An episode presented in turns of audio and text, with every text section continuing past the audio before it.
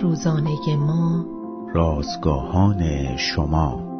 خدا می تواند با استفاده از دلشکستگی هایمان ما را به رشد و بلوغ برساند. روز چهاردهم از شماره یازدهم نان روزانه ما.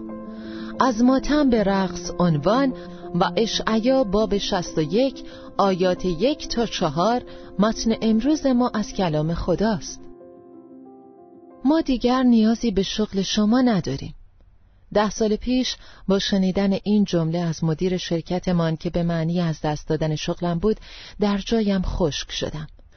در آن زمان حس می کردم وجودم پاره پاره شد. اخیرا وقت شنیدم دیگر نمی‌توانم به شغل آزادم ادامه بدهم نیز احساس غم و اندوه کردم. اما این بار تمام وجودم متلاطم نشد چون در طول سالها امانت خدا را به چشم دیدم و می‌دانم که او می‌تواند ماتم مرا به رقص و شادی مبدل سازد.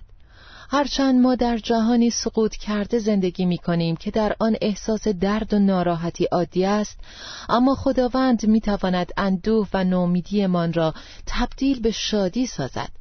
درست همانطور که اشعیا درباره آمدن عیسی نبوت می کند وقتی احساس نومیدی می کنیم خداوند به ما امید می بخشد وقتی توانایی بخشش را در خود نمی بینیم کمکمان می کند تا ببخشیم.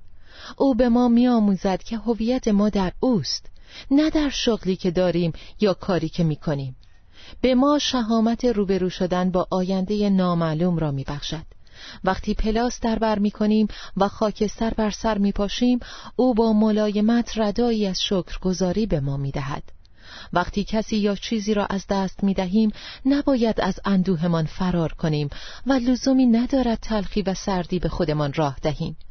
وقتی به امانت و وفاداری خدا در طول سالهای گذشته زندگیمان بیاندیشیم متوجه می‌شویم که او هم می‌خواهد و هم می‌تواند یک بار دیگر غم ما را به شادی تبدیل کند.